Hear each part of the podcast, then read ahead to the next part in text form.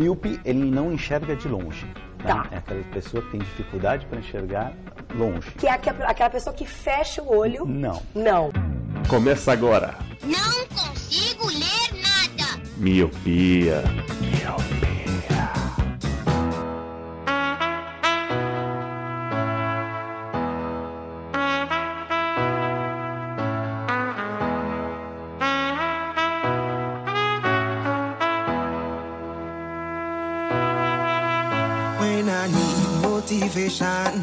My one solution is my queen, cause she stays strong.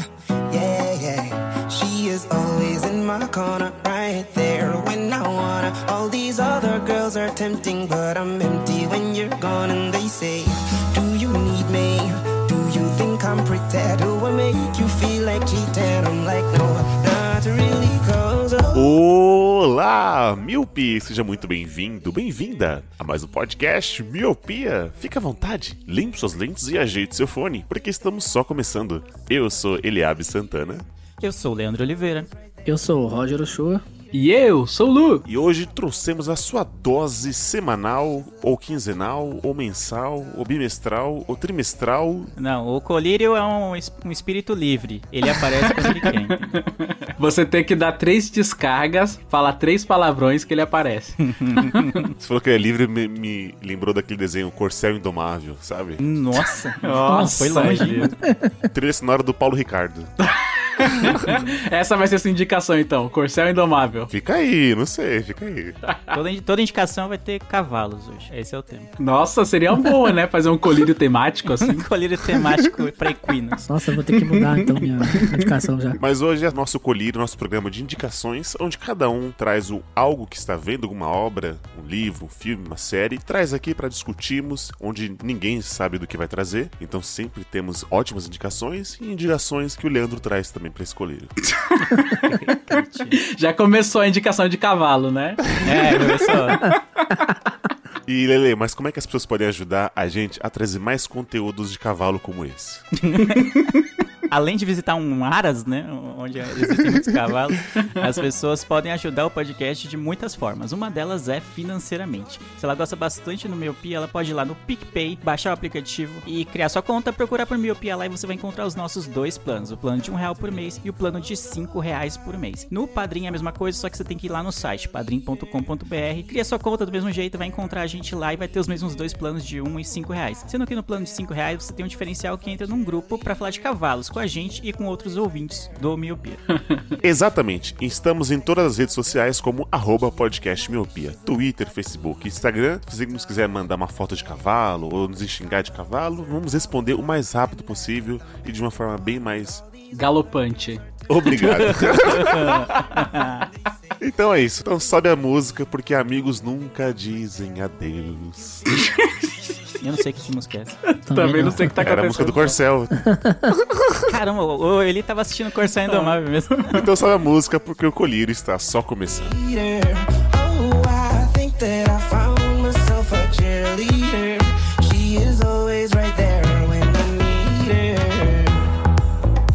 Então, Luciano, quer fazer as honras e estrear esse colírio dessa semana? Então, vamos lá. Eu vou indicar um jogo indie desenvolvido pela Ustwo Games chamado Monument Valley.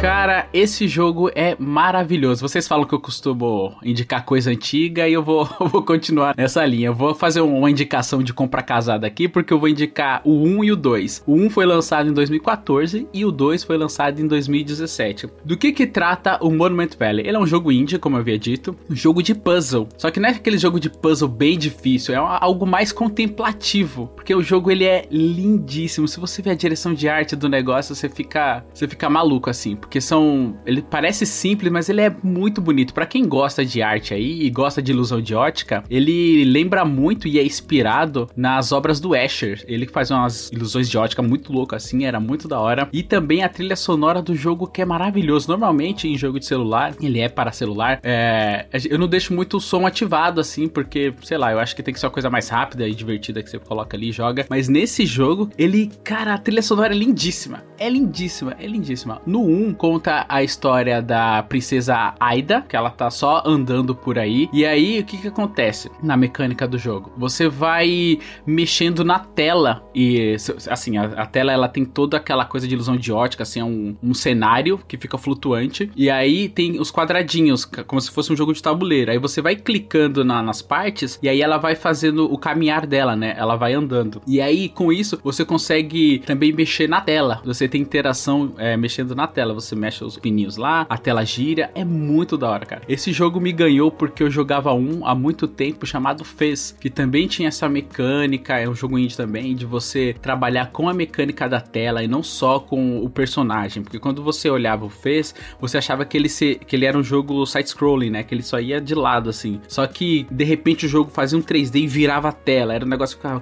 Pô, explodia a cabeça e, cara, achava incrível isso. E o Monument Valley, ele faz isso também, só que você já vê ele de uma forma isométrica. Então você consegue mexer na tela. Cara, é muito bonito. Vale muito a pena. É um jogo lindíssimo. Ele é um jogo de puzzle, mas não é aquele puzzle difícil. Ele é algo mais contemplativo. Você olha a tela bonita, assim, você passa, Ele tem pouco nível de dificuldade e o único defeito dele que eu acho é que ele é meio curtinho, assim. Você acaba jogando rápido. Então o que que eu faço? Eu costumo jogar ele aos pouquinhos pra ir degustando mais da obra, assim, né? De todo o conceito. É bem maneiro, cara. Não sei se vocês conhecem.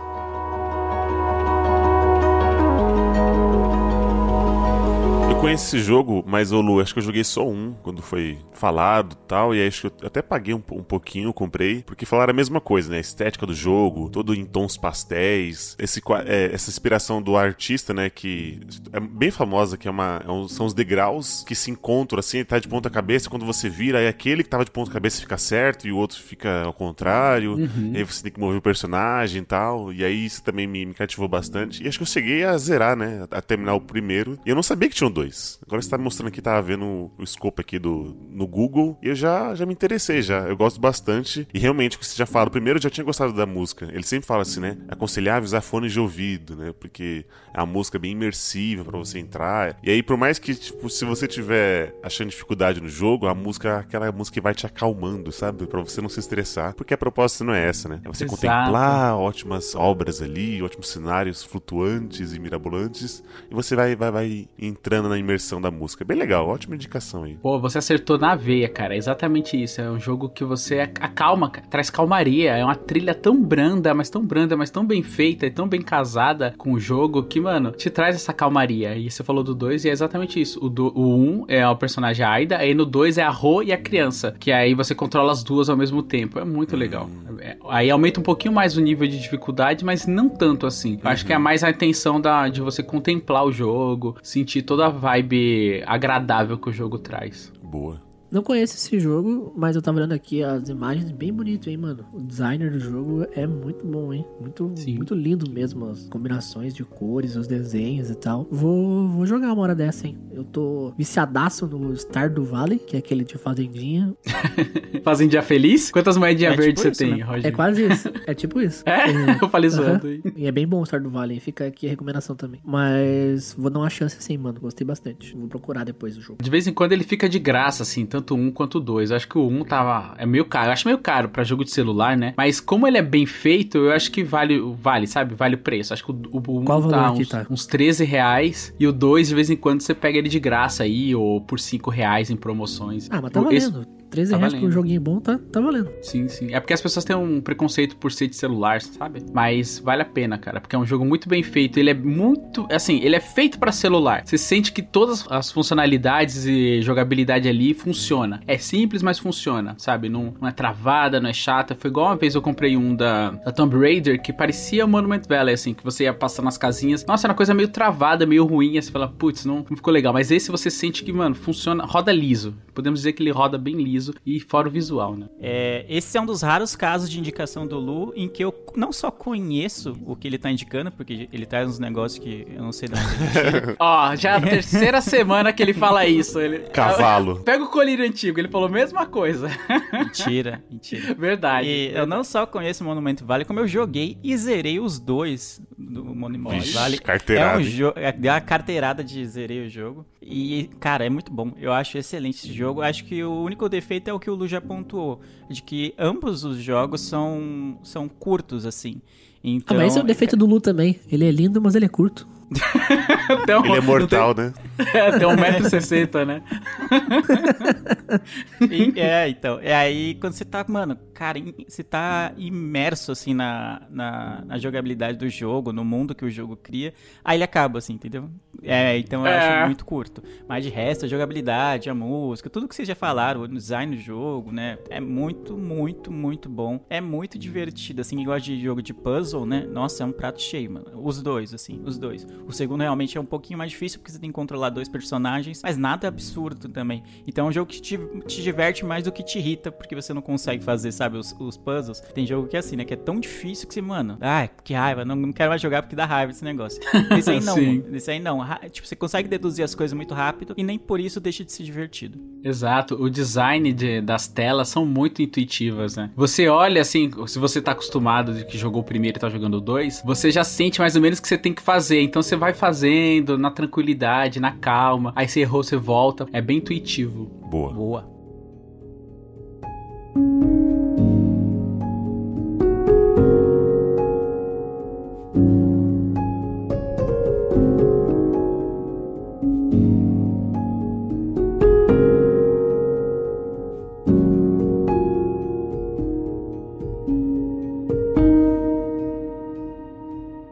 Então vai, Lelê, já que você dá carteirada dos jogos aí, dê a sua indicação no colírio. Cara, eu estou numa dúvida cruel do que eu indico. Eu estou com 2 páginas aqui de duas obras pra indicar, e eu não sei exatamente qual eu indico. Eu estou numa dúvida cruel, porque ambas eu gosto bastante. Eu acho que eu vou indicar a que eu acho que tem mais a ver com o público do Miopia, que é uma série da Netflix. E eu vou indicar a série Dead to Me. Just heat it up at 300 and leave it in for 35 minutes. Thanks, Karen. It's my take on Mexican lasagna. Great. Jeff and I can't imagine what you're going through. Well, it's like if Jeff got hit by a car and died suddenly and violently. Like that. Well, you get that dish back to me whenever you can. Não sei se vocês conhecem. Eu já queria me fazer uma meia-culpa, porque eu acho a tradução do nome péssima. Maravilhoso. Cara, que é Diz que Amiga pra Matar. E esse nome foi o que me afastou dessa série durante muito e muito tempo. Eu falei, mano, que nome é esse, velho? Eu olhava na Netflix, cara, o que vocês estão fazendo? Diz que é Amiga pra Matar. E não tem exatamente a ver com o que é a série. Dead to Me eu acho um nome bom, né? Que é morto pra mim. E a tradução podia ser morto pra mim, sei lá, algo assim, ou a morte está por perto, sei lá, algo desse tipo. Enfim. Mas é uma série original Netflix, tem 2 temporadas e é uma série de comédia e, cara, é uma série estranha porque a morte tá todo momento, ela tá rondando a série. Então, não necessariamente não seria um motivo pra você ficar dando risada, mas você ri das situações de tão absurdas que elas se apresentam. Eu vou começar falando sobre o que ela fala, né, a sinopse. Tem a mulher que é a Christina Applegate, né, a atriz, né, ela faz o personagem da Jen Hagner, e ela perdeu o marido. O marido morreu num acidente de carro. E a gente começa a série já com esse marido já tinha morrido. Então ela tá mal, não sei o que. E ela vai num grupo, desses grupos de apoio, sabe? Que você conversa, tenta falar sobre o seu trauma e tal, aquela coisa toda. Eu pensei, nossa, mano, vai ser um bagulho... O que tá acontecendo aqui? Falaram que era uma série de comédia, um bagulho que começou muito pesado. E aí ela conhece a Jude Hale, que também tá nesse grupo de apoio. E aí tá, e as duas se tornam amigas, só que a Jude tem um segredo que eu não posso contar, porque descobri esse segredo. E acho que é grande parte da diversão do entretenimento que a série produz. Elas vão criando uma amizade, como é que chama? Uma amizade boa, assim, e tal, só que tem esse segredo que a gente fica, mano, tem uma coisa estranha com essa mina. Aí você fica querendo saber o que tem de estranho com ela, né? Por que ela se aproximou tanto da viúva e tal? E aí, só que a gente não sabe exatamente o que aconteceu no acidente do que o marido morreu, né? Então vai passando alguns flashes do que aconteceu. A gente vai descobrindo os fatores que levaram até ele estar na rua pra sofrer um acidente, pra ser atropelado de carro.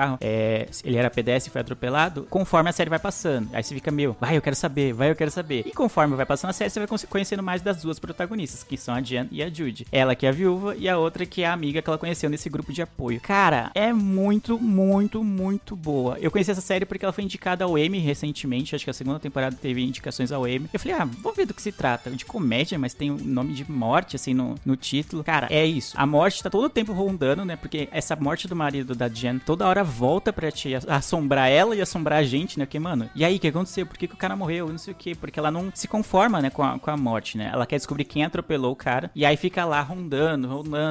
E aí, tipo, investigando, tentando levar a vida, mas sem conseguir muito levar a vida com a ausência do marido. E, paralelo a isso, tem essa nova amizade. Aí a gente vai conhecendo os filhos dela, os amigos próximos, os vizinhos. E, mano, cara, eu não posso contar muito, que essa é o tipo de série que quanto mais você conta, mano, acho que mais perde a graça em relação ao que vai acontecer na série. Mas eu posso dizer que é muito boa. Ela tem 2 temporadas, 10 episódios em cada temporada. Não são episódios muito longos, tem de 20 a 30 minutos cada episódio. E eu fiquei fissurado quando eu vi.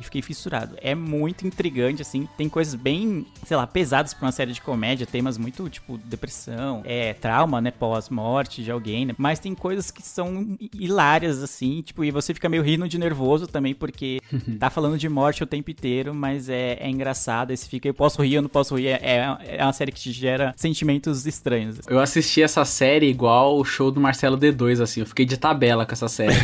Porque... eu falei, caramba, onde a gente vai com o D2? Né? Porque minha esposa, ela assistiu, né, a série inteira, assistiu até a segunda temporada também, e eu assisti de tabela, assim, às vezes ela tava assistindo, eu passava, olhava, eu sei toda a história do que você tá falando, se contar um pouquinho, acaba revelando um pouco sobre o plot da história, e é realmente isso. É uma série muito legal, que eu gostei de ter assistido de tabela, não peguei pra assistir afinco, assim, porque ela já tinha começado, normalmente a gente assiste as coisas juntos, mas, cara, é uma boa série mesmo, é essa coisa que você falou, é o rir de nervoso, que ela tem uma história interessante, ela tem um plot legal, né, você não espera isso, porque tem a mulher que perdeu o marido, ela é super rica, aí tem a outra que é um pouco mais humilde, aí você vai descobrindo um pouco da história, porque ela funciona assim, ela tem a história linear principal, que é o presente, e aí ela vai contando um pouquinho dos passados, assim, né? Aí você vai te dando um pouco de dicas, cara, é uma série bem legal, é uma boa indicação. E a capa é bem maneira, eu fiquei com vontade antes da minha esposa assistir, eu vi a capa e fiquei com vontade de ver, mas eu acabei não insistindo, porque acho que eu tinha outras coisas pra fazer, mas é uma boa série. Eu também assisti essa série, na verdade foi a Thaís, ela assistiu, ela falou assim, ó, eu acho que você vai gostar por ser drama e comédia, tá? Porque eu tinha falado de Atlanta pra ela, e aí achei a primeira temporada e a segunda assistimos juntos. E aí é como o Leandro falou, ela é de comédia, mas a morte tá sempre rondando ali, né? Porque a Jen tá sempre investigando do porquê da morte do marido dela, e a amiga acaba ajudando, aí tem uns flashbacks ali. A segunda, né, começa com uma reviravolta. É bem legal mesmo. É bem curtinha, né? A cada 30 minutos ali, são 10 episódios por temporada. E é isso. Apesar de ser comédia, tá sempre essa coisa tensa ali. E cada episódio parece que um segredo vai sendo revelado, né? Tanto da questão da morte da Jen, quanto dos filhos dela. Filho adolescente é uma merda, né? Quando os filhos acabam fazendo umas coisas lá. Jovem é uma merda. Então. É, muito bom. E é aquele tipo de série que já começa meio cagada, né? Porque o cara morreu, né? Então ela já tá meio na merda, né? De luto, morreu. Isso, ela tá de luto. E aí, mano, a série, tipo, ela vai se afundando, né? Vai acontecendo coisas que... Sabe aquela coisa que você tenta corrigir um erro e vai cagando mais ainda e viram 15 erros em vez de um só? Sons of Anarchy. É isso. Sons of Anarchy é isso, tá ligado? É que ele tenta sair, né? Do grupo de motoqueiros, e quanto mais ele tenta sair, mais afundado ele tá lá. Então essa série, pra mim, é isso, né? Ela tenta resolver um problema e vai criando outros 20, e ela não consegue resolver outros, aí vai criando mais 5, e assim vai passando. Aí você fala, meu Deus, mano, pra onde que ela vai com isso, né? E aí é bem tenso. É engraçado, é triste e é tenso, assim, porque você quer saber o que aconteceu, né? Tem um quê, assim, de investigação, né, de mistério, então é maravilhoso, eu gostei muito. Se você quer chorrir... Eu me senti mal, porque foi o único que eu não vi essa série. Mas é indicação do Leandro, eu confio, porque aí, como ó, selo Leandro de qualidade, como sou o sommelier da série do Leandro, quem sabe eu não assisto aí agora que acabou o The Voice. Boa.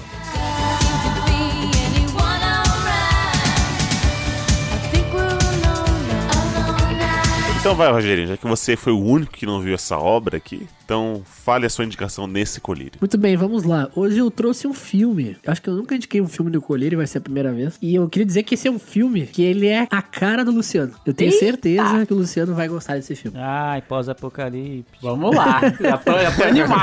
Já tô animado. Não é pós-apocalíptico, mas é de mistério. Vamos lá. O nome do filme é A Vastidão da Noite. Number, please. Hello? Large object holding over my land like a plane. Então, A Vastidão da Noite, ele se passa numa cidade do Novo México, nos Estados Unidos, no final dos anos 50. Bem quando tava muito em alta, né, essa coisa de OVNIs, a corrida espacial tava começando. Os Estados Unidos, ele sofreu esse hype, né, de OVNIs, ufologia e tal. ETs nessa época, dos anos 50, né, teve o incidente de Roswell, acho que foi em 47. E esse filme, ele se passa numa cidade do Novo México, bem pequena, bem em clima Stranger Things, assim. Só que um pouco mais velho, se não me engano, Stranger Things é anos 70, né? E esse filme é anos 50. E ele conta a história da Faye e do Everett, que são dois amigos. A Faye trabalha na cabine telefônica da cidade e o Everett trabalha na rádio. E a Faye é apaixonada por coisas de rádio também e tal. Os dois trabalham com comunicação, né? E ela resolve comprar um gravador. E um belo dia ela compra um gravador, começa a gravar um monte de gente, e daí ela tá no seu trabalho lá, vai pro seu trabalho na cabine telefônica, e do nada, no meio do programa de rádio do Everett, começa a entrar uns sons esquisitos que ninguém sabe o que é, cortando o programa de rádio, né? Só que naquela cidade pequena, na época, tinha um jogo de futebol, um jogo de basquete da escola local. E cidade pequena, quando tem esses jogos, reúne a cidade inteira, né? Poucas pessoas ficam fora do ginásio, não estão vendo o jogo. Então os dois captam essa mensagem, esse barulho, meio estilo Sinais, assim, quando ele liga a babá eletrônica e aparece um som, assim, que ele não sabe descrever o que é. Então eles captam essa mensagem e eles querem descobrir o que é. Então o Everett, ele fala na rádio ao vivo, né? Gente, apareceu um sinal aqui, se alguém souber o que é, me ajude, por favor, ligue e dê alguma pista, alguma informação pra me descobrir o que é esse sinal que tá entrando aqui, interrompendo o programa, né? E um ex-militar americano liga para lá e conta a história de que ele foi numa base secreta nos Estados Unidos, que tinha uma nave que fazia esse barulho, e assim começa o filme. Então eles vão atrás das informações cada vez mais e mais, né, pra descobrir o que é. E cara, é muito bom esse filme, porque ele se passa numa cidade tipo Stranger Things, né? Então a cidade é escura, tu não consegue enxergar direito a rua, né, é muito escura, as lâmpadas iluminam, né, só um ponto muito pequeno, e eles têm que estar indo de um lugar pro outro pra buscar informações, e fica aquele barulho na rádio, e daí uma pessoa liga, eu já ouvi isso também, aí aparece um casal que também já falou que ouviu isso. Mano, é muito bom esse filme. E o filme, ele é cheio de plano sequência. Aparece, eles entram no rádio, falam, saem, vão caminhando assim, a câmera vai seguindo eles. Cara, é muito, muito bom esse filme. E ele é um filme de baixo orçamento, custou super barato, já venceu vários festivais de cinema locais ali, pelo que eu vi.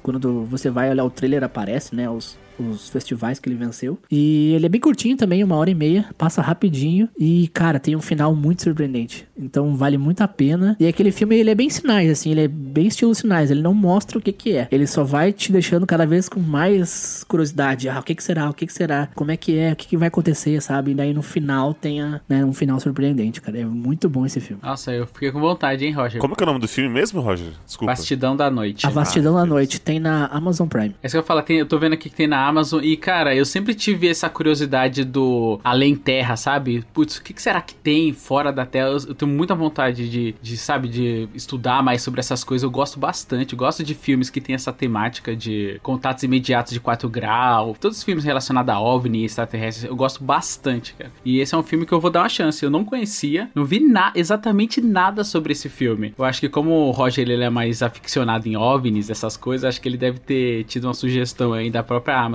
Porque, mano, eu acabei não vendo nada. Nenhum dos personagens aqui, os atores, eu já vi em alguma outra série ou algum outro filme, mas eu fiquei mega interessado. Você falou da estética Stranger Things aí, é uma coisa que eu gosto em Stranger Things. A cidade acaba sendo um personagem, né? Eu acho isso bem legal, cara. Eu vou dar uma chance, vou... Sim, ele tem total cidade Stranger Things e Super 8. Lembra do filme do Spielberg? Sim, do Spielberg, sim. Super 8 é incrível. É muito esse clima, mano.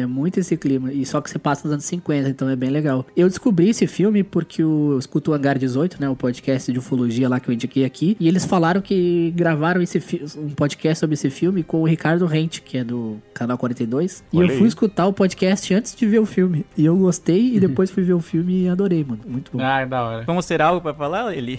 Então, eu só queria perguntar se dá medinho. Se dá muito medinho, eu não vou assistir, Roger. Me desculpa. Não dá. Você sente medo do Stranger Things? Super 8? Não. Não, então você vai gostar. Porque não aparece, mano. Não aparecem os bichos. Então, é muito bom, mano. Não tem o bicho vindo? Não tem o bicho. O bicho não suspira no seu cangote? Então, beleza. Isso que eu acho mais legal, mano. Porque eu acho que quando mostra, às vezes perde um pouco a graça, entendeu? Então, acho legal quando não tem um... Quando você não aparece o que é, né? Aham. Uhum. Faz sentido. Você assistiu por onde mesmo? Amazon Prime, beleza. Tá adicionando aqui já. Se eu me cagar, Roger, eu vou lançar essa merda pro sul. Pé, né?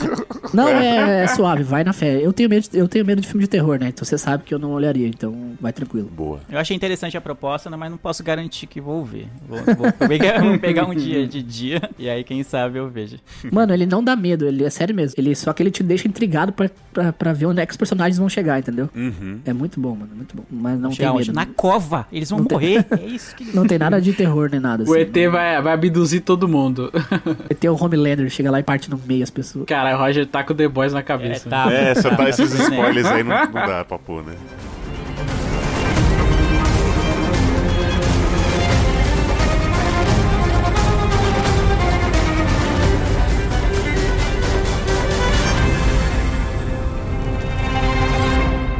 Bom, agora eu vou trazer a minha indicação, que é sobre cavalos, né? Eu não... Todo esse suspense pra o equíneo. Cavalo de fogo com um trilha do Pôneis Maldito. Nossa, caramba. Jogando Skyrim.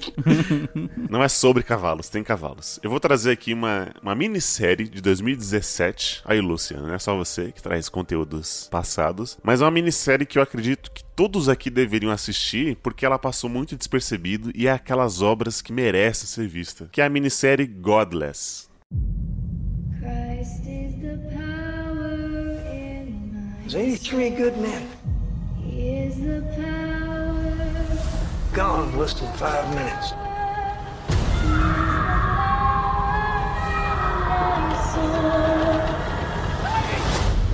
It's a fearful thing. Love what death can touch. Essa minissérie é uma minissérie original Netflix, que a ideia principal era fazer um filme. Só que aí o roteirista, ele leu todas aquelas 1000 páginas e falou assim, não dá pra cortar nada aqui, não dá pra fazer um filme. E aí eles pensaram em fazer essa minissérie de 7 episódios e a Netflix comprou. O que se passa a série? É uma série que se passa numa cidade labela, uma cidade pequena, lá em 1800, né, século 19, onde um grande acidente de uma mina matou praticamente quase todos os homens dessa cidade. Então tem apenas um xerife ou um barman de homem, o resto é todas as mulheres. E essas mulheres tiveram que se virar pra manter a cidade de pé. Então, uma ex-prostituta tem que ser professora, ou outra tem que cuidar do gado, a outra tem que fazer os trabalhos de marcenaria, a outra tem que ser o xerife. Então, elas arregaçaram as mangas, não estão mais usando os seus vestidos bufantes, elas têm que se virar pra meio que deixar a cidade de pé. Porque mudar para uma outra cidade não era tão viável, não era tão fácil, né? Que era uma cidade aqui, depois tem quilômetros e quilômetros de deserto até chegar a uma outra cidade. Então elas tiveram que se virar ali, porque todos os homens, os trabalhadores que traziam a renda para a cidade não existem mais. E aí nessa cidade tem a Alice Fletcher, uma mulher que tem o seu rancho ali cuidando sozinha, junto com a sua avó e o seu filho. Ela recebe no meio da madrugada o Roy, um cara que tá baleado, e aí ela começa a cuidar dele, mas sempre apontando a sua carabina, porque, né, chega um homem assim, uma cidade só feita de mulheres, você tem que tomar uma precaução. Esse cara, é Roy, ele era de uma máfia, né, digamos assim, uma máfia do faroeste, no caso assim, de um grande bandidão. Aqueles cara que é ruim, que tem o prazer de matar. E ele foi um desertor. Aconteceu uma briga entre eles, que eu não vou falar, e ele fugiu. E esse bandido tá atrás do Roy. Então você já vê a merda, assim, ó. O cara, ele tá indo de cidade em cidade até chegar aonde tá o Roy. E por onde esse cara passa, ele vai matando a cidade inteira. Ele vai pôr no fogo, mata padre, enfim, mata, enforca criança. O cara é muito ruim. Então a série ela vai te dando aquela tensão que a cada episódio ele vai chegando mais próximo, ele vai seguindo os rastros do Roy até chegar na cidade. Porém, o filho da puta não fala que, pra menina que acolheu ele, que ele tá sendo perseguido. Então você fica assim, mano, só tem umas mulheres, ninguém sabe atirar nem nada. Tá vindo uns 50 homens que é ruim. Sabe, aqueles caras que não tem um olho, não tem nenhum dente, sabe, mas esse cara é ruim. Cospe naquele piniquinho, né? Pium, isso. Aquele cuspe preto. Exato. E aí o cara tá sendo abrigado ali, ele não vai falar nada, sabe? Aí tem toda aquela química, porque essa mulher que abrigou, ela é uma viúva, e as outras mulheres não gostam dela porque ela se casou com um índio, e o cara foi morto, e naquela época do faroeste, né, os índios e os homens brancos não se davam muito bem. Então, a cada episódio que vai chegando, onde esse bandido vai chegando mais próximo da cidade, você vai ficando uma tensão. E antes de chegar toda essa tensão que acontece geralmente nos últimos episódios, você vai contando as histórias de cada personagem. Então, por que que essa mulher Alice, ela não é tão bem vista? Como foi esse casamento com o índio? Tem um xerife dessa cidade, que é um dos poucos homens que restou, que ele não pega em uma arma há anos. E por que que ele tem esse segredo? E aí vai contando. Então tem algumas histórias paralelas em Godless que vai te dando assim aquela mini tensão, vai dando aquela química, até dar todo aquele movimento que vai dar todos aqueles tiros de bang bang que vai acontecer nos últimos episódios. Então vale muito a pena, porque a estética desse filme é lindíssima. Tem, o Netflix, né, investiu toda uma grana ali pra fazer aqueles planos sequências, aqueles efeitos de câmera lenta dos cavalos passando pelos rios. Tem toda uma fotografia, né, meio amarelada por ser Velho Oeste, músicas lindíssimas e, cara, vale muito a pena. Mesmo pra quem não gosta desse estilo de Velho Oeste, de faroeste, como essa é uma série curtinha, uma minissérie de 7 episódios, vale muito a pena. E outra, são muitas mulheres atrizes dando um baile, dando um show de interpretação que vale muito, muito, muito a pena. Já ouviram falar dessa série? Eu não ouvi falar, mas ela está aqui na minha lista porque eu gosto demais dessa temática Velho Oeste, faroeste, igual você falou aí. Westworld, recentemente eu assisti um filme chamado Sete Magníficos, que também traz essa temática, e eu gosto bastante desse estilo de filme e até de série. Pô, vou dar uma chance, tô olhando as imagens aqui e parece que ele é muito bem produzido, né? Direção de arte e a fotografia muito boa. Vou dar uma chance pra essa série. Não passou nem perto, assim, da minha timeline ou de sugestão pra mim da Netflix, mas, cara, vou dar uma chance. Parece ser muito bom. O bandido, que é o que faz o Frank, ele é o Jeff Daniels, é o que fez o Debi Lloyd. Mas, cara, aqui ele tá o contraponto. Tipo Jim Carrey fazendo drama, sabe? Aqui foi a vez dele de fazer um personagem totalmente diferente dos papéis que ele faz. Mano, e aí ele ganhou o prêmio de melhor coadjuvante, né? Ganhou um Emmy. Vale não, muito. Alto lá. Diferente dos personagens que ele faz, não, porque ele é o protagonista, ou um dos protagonistas, de The Newsroom, que é uma das minhas séries favoritas, que é da HBO, que é uma série sobre jornalismo. É verdade. Ele é um âncora do jornal, então eu adoro ele. Agora já me deu um grande interesse. Eu acho ele como um ator de drama, assim, muito, muito, muito bom mesmo. Eu nunca nem tinha ouvido falar dessa série, tipo, você falou aqui, eu falei, mano, o que você tá falando? Existe mesmo isso? E aí eu fui ver que é uma minissérie, né? Só 7 episódios da Netflix. Algo que não é muito comum, né? Porque a Netflix gosta, né? De prolongar as coisas. Então eu não sei exatamente se ela não fez o sucesso esperado ou ela decidiu não alongar, porque já alongou, né? Que ia ser um filme. E aí eles decidiram fazer uma minissérie. Exato. E aí pararam por aí. Mas eu me interessei por ver. Eu não sou tão fã, assim, do gênero de faroeste, mas a temática, assim, achei bem interessante. Eu acho que eu vou dar uma chance. Cara, eu ia falar isso agora. Essa série tinha tudo pra ser um filme, né? Pela explicação do Eli. Aí eu fui olhar os pôster mesmo, parece pôster de filme, sabe? Que, mano, achei da hora. Porque tu vê quando a diferença quando é um pôster de um filme e um pôster de uma série. Parece que o pôster do filme é mais trabalhado, não sei explicar, mas enfim. E o pôster de Godless, ele muito parece um filme, tá ligado? Mano, gostei bastante também, mano. Gosto dessa temática Velho Oeste. O Eli deu um bom resumo aí, eu gostei bastante. Eu vou assistir, mano. Gostei também.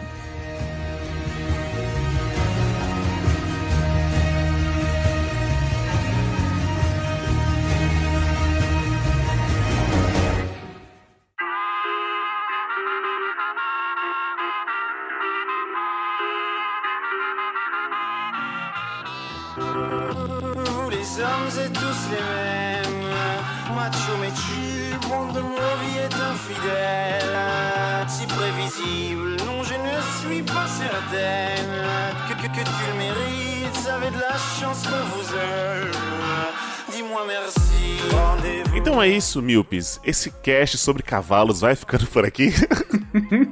Essas foram as indicações desse programa: Monument Valley 1 e 2, um jogo para celular indie; Dead to Me, a série original Netflix de 2 temporadas; A Vastidão da Noite, um filme que está disponível na Amazon Prime; e Godless, uma minissérie original Netflix. Se você gostou desses conteúdos, manda pra gente, vamos continuar esse assunto, vamos continuar esse papo, e que a gente sempre pede pra você compartilhar esse podcast por aí. Quem você acha que vai gostar dessas indicações, de jogar esse jogo, de assistir aquele filme, de gostar de cavalos?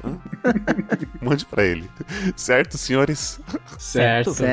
Obrigado, senhores, por mais um podcast gravado. Obrigado a você, Miope, que escutou a gente até aqui. Eu vejo todos vocês no futuro e tchau! Tchau, tchau! Tchau, tchau!